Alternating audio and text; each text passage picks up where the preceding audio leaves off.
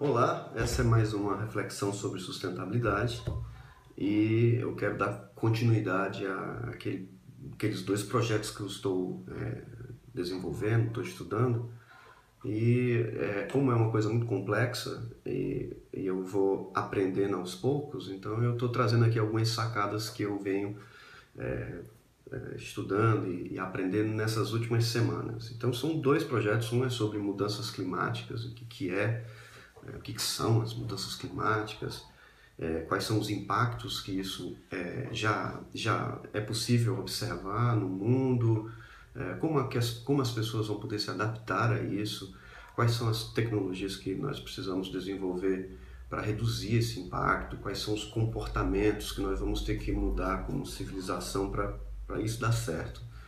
E é muito interessante, tem uma série de coisas acontecendo, então é, eu também vou ficar atualizando vocês com relação a essas mudanças climáticas e, e, e o que está sendo feito para se adaptar e, e, reverter esse quadro.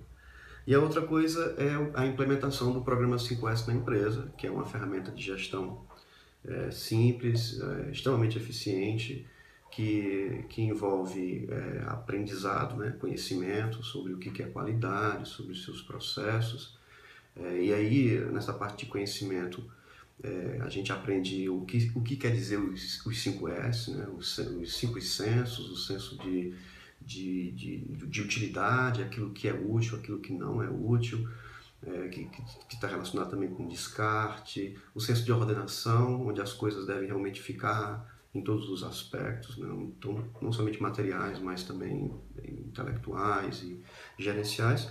A parte de limpeza, que hoje eu vou falar especificamente sobre uma questão da limpeza, mas a limpeza não está apenas com pano de chão e álcool e vassouras, a, limpeza também é de um computador, é um antivírus, é uma forma de se relacionar com as pessoas, né? é a organização, é a limpeza do teu programa operacional, como é que você avalia a sua empresa, enfim, uma série de coisas. Eu vou falar hoje sobre um aspecto só da limpeza.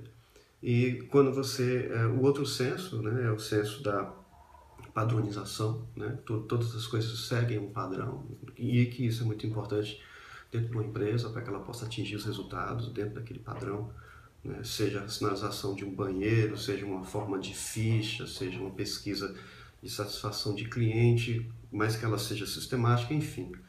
E também a parte de, de disciplina, que é quando o último S, né, que é o senso da disciplina, é você ter a disciplina de ficar implementando esses processos. Então o programa 5S é isso, e é claro que tem é, é, ferramentas de gestão que orienta o, o empresário a, a, fazer a coisa, é, mas é, é na verdade o grande trabalho mesmo é na cabeça das pessoas e mostrando que sim é possível melhorar continuamente, mesmo que seja pouquinho e tal.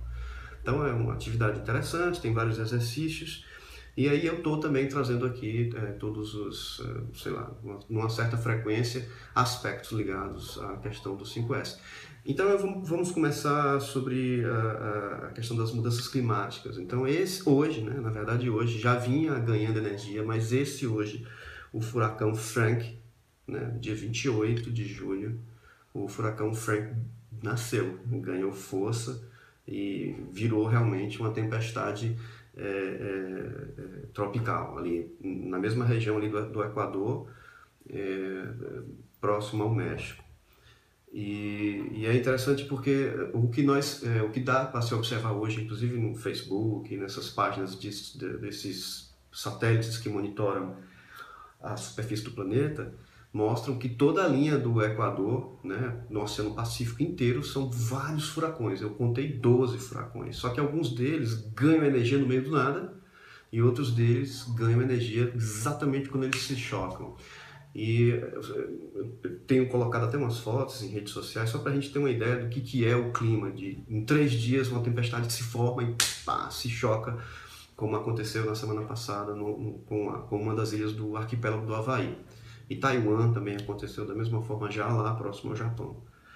Então, é, a questão do clima é, é, interessante, não, é, não tem nada, não tem apenas a ver com, com apenas com tempestades, com furacões, tem a ver com seca, tem a ver com enchentes, chuvas fortes, mortalidade de, de árvores, bichos que não podem fugir, ondas de calor, ondas de frio, aumento de nível do mar.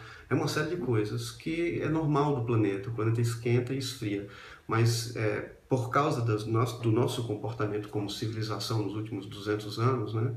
É, principalmente essa geração agora, né, que é uma geração mais consciente, mas continua com os mesmos hábitos, esses hábitos têm aquecido a atmosfera do planeta, e a atmosfera do planeta aquece os oceanos, e os oceanos são os verdadeiros né, controladores do clima, e o clima está mais forte é, e mais rápido.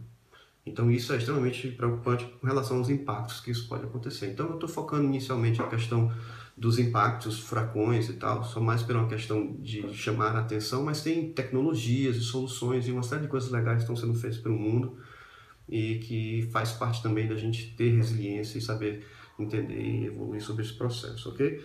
Então, com relação à limpeza, que é outro assunto que tem a ver com o programa 5S, é, eu estou implementando todos esses processos em casa, e porque essa coisa de seja a mudança, né, que é uma coisa que a gente está trabalhando para que você possa ser a mudança que você espera no mundo. Então, eu estou tentando é, ser a mudança sem que ninguém esteja olhando, eu tento fazer todo o trabalho da sustentabilidade dentro de casa, e que não é fácil.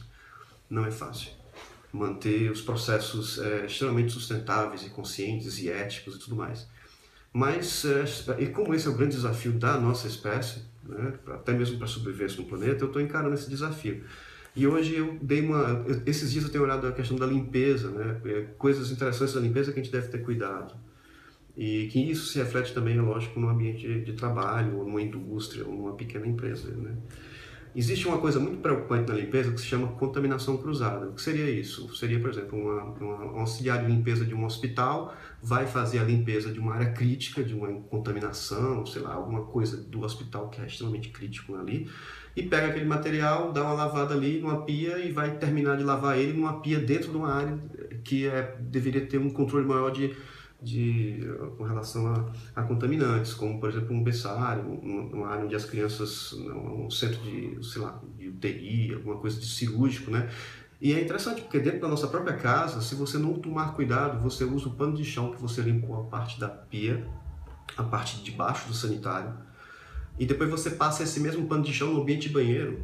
Ou numa situação pior, você pega esse ambiente de pano de chão, de banheiro, e vai é, limpar a pia onde você lava as mãos.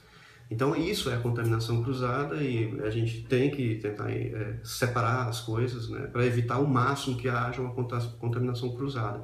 Por exemplo, um edifício, qualquer outro estabelecimento que tenha muitos ambientes, que tenha que ter toda uma, uma equipe de zeladoria para fazer a limpeza e tal, que normalmente não são profissionais extremamente treinados, é, então é, é, é, é muito difícil você ter garantia da qualidade da limpeza nos seus processos. E se for uma, uma empresa de alimento, aí sim que realmente é importante.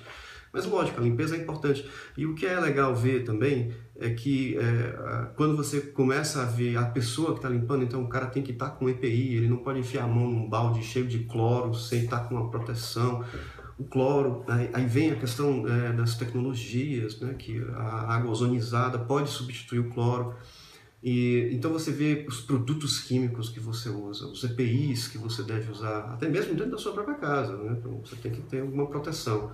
Se você, o material que você está usando no ambiente contaminado não deve ser o mesmo material que você usa num ambiente sem contaminação. A, a, a escova que você lava a roupa não pode ser a mesma escova que você passa no vaso. Então não é interessante isso? E vem o, o EPI das pessoas e os procedimentos e os processos, o destino desses materiais é, para onde é que você faz com a embalagem vazia de que boa, por exemplo? Né? A gente normalmente não sabe, mas se você for num local que, num, num, hotel, por exemplo, que o cara tem todo dia comprar dezenas de garrafas de para lavar os panos e tal, aí você, você encontra o, o plástico da boa ali e aí você entende que já existe um cara que vem e pega porque ele recicla, mas de uma forma diferente e tal. Então é muito, muito interessante, é muito complexo, é muito abrangente mas eu estou achando interessante o desenvolvimento desse, desse, desse programa e, e aí eu vou estar trazendo isso sistematicamente para vocês como uma forma de reflexão sobre sustentabilidade, é claro, porque eu estou apanhando bastante também, né? Porque realmente esse, como eu disse, esse é o grande desafio. Mas é legal fazer em casa, porque você fica vendo ali, fica tentando entender, caramba, como é que eu faço esse negócio, né? Até para onde a água vai no ralo, dependendo da água, ela pode contaminar, né, e tal. o lençol freático, e o outro cara ali, teu vizinho do lado tem uma cacimba e ela começa a sair com cheiro de desinfetante porque você adora, que boa, sei lá. Tá? Então, é uma reflexão, eu vou estar tá trazendo essa reflexão aqui né, no Facebook, também colocando na, na minha página do, do, do, Google, do YouTube. E, e aí, se você é, gostar, curte, né? se você achar interessante compartilhar esse conhecimento com as pessoas, para que a gente possa fazer essa reflexão conjunta, compartilhe. Mas seria legal também é, ter uma, uma, uma pergunta sua, alguma, algum assunto que você gostaria que a gente pudesse refletir, porque o conhecimento existe, ele é de fácil acesso e dá para trazer as novidades que estão acontecendo, ok? Então, até, a próximo, até o nosso próximo encontro, até a nossa próxima reflexão sobre sustentabilidade.